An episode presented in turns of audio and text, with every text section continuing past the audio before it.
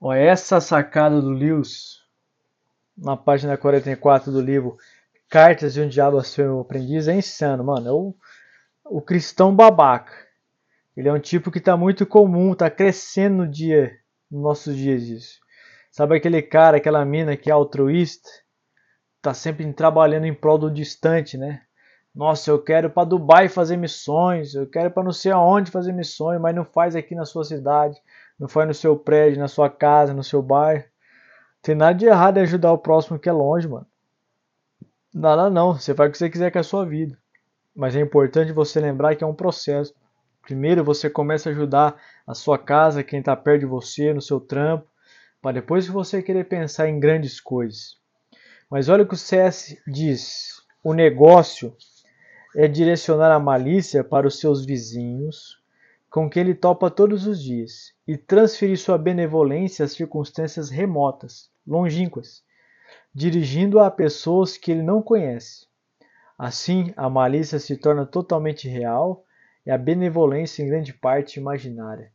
Tipo, ele encontra o vizinho dele e o ignora completamente. Não dá nem bom dia no elevador. Mas o discurso dele é: vamos ganhar a cidade para Cristo, vamos mudar o mundo.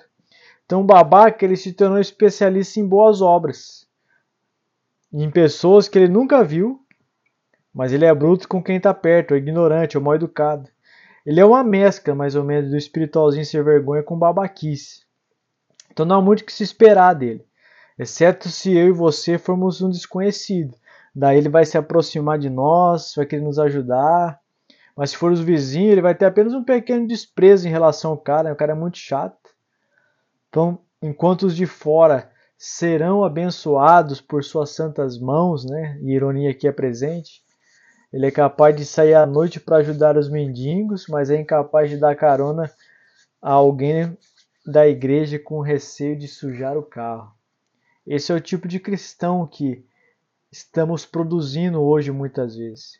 Então esse cara ou essa menina desenvolveu um senso de compaixão pelo mundo, pela natureza, pelos pobres, a teologia da libertação, a missão integral. E se ele pudesse, ele transformaria a igreja numa ONG. Né? Não, não se envolve em empresas que não têm como lema responsabilidade ecológica. Essa empresa aqui não tem responsabilidade ecológica, eu não trabalho nela. Porém, ele sai do elevador sem dizer um oi.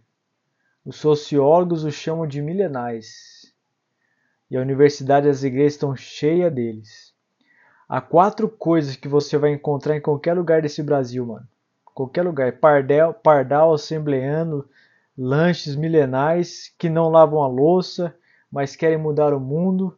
E esse cristão babaca que criou um senso de justiça social tão grande, mas que atravessa a rua quando vê alguém suspeito, é incapaz de mudar sua perspectiva. Sabe o que você precisa entender?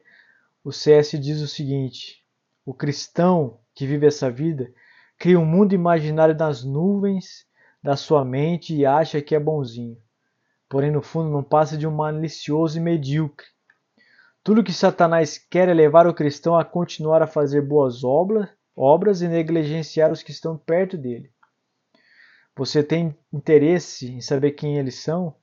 Pergunte à mãe deles mais uma vez, a sua esposa, a sua namorada, e você vai descobrir as suas traquinagens. Eles querem mudar o mundo, mas não pega o copinho que está no chão do pátio da igreja. E quando está dirigindo o carro, joga lixo no chão. Você conhece o tipo que vive falando em santidade. Na primeira oportunidade, o maluco ou a mina se revela um tarado. Ele tem até a camisa do Escolhi Esperar, mano. E a mente é recheada de fantasias sexuais. O cara é insano, a mina é muito louca. É mais Marquês de Sade do que Apóstolo Paulo. Ele fala de evangelizar nas redes sociais cheio de frase de efeito, mas ele não tem nenhuma ação prática naqueles que estão perto dele. Então ele reduziu o cristianismo a postagem nas redes sociais, como se isso fosse o clímax da mensagem cristã. Bom, qualquer babaca pode fazer isso. O que queremos ver é vê-lo servindo, encabeçando alguma coisa. Então comece a cuidar da sua casa, respeite sua mãe, não a trate como sua empregada. Honre seu pai e seja orgulho dele não desgosto.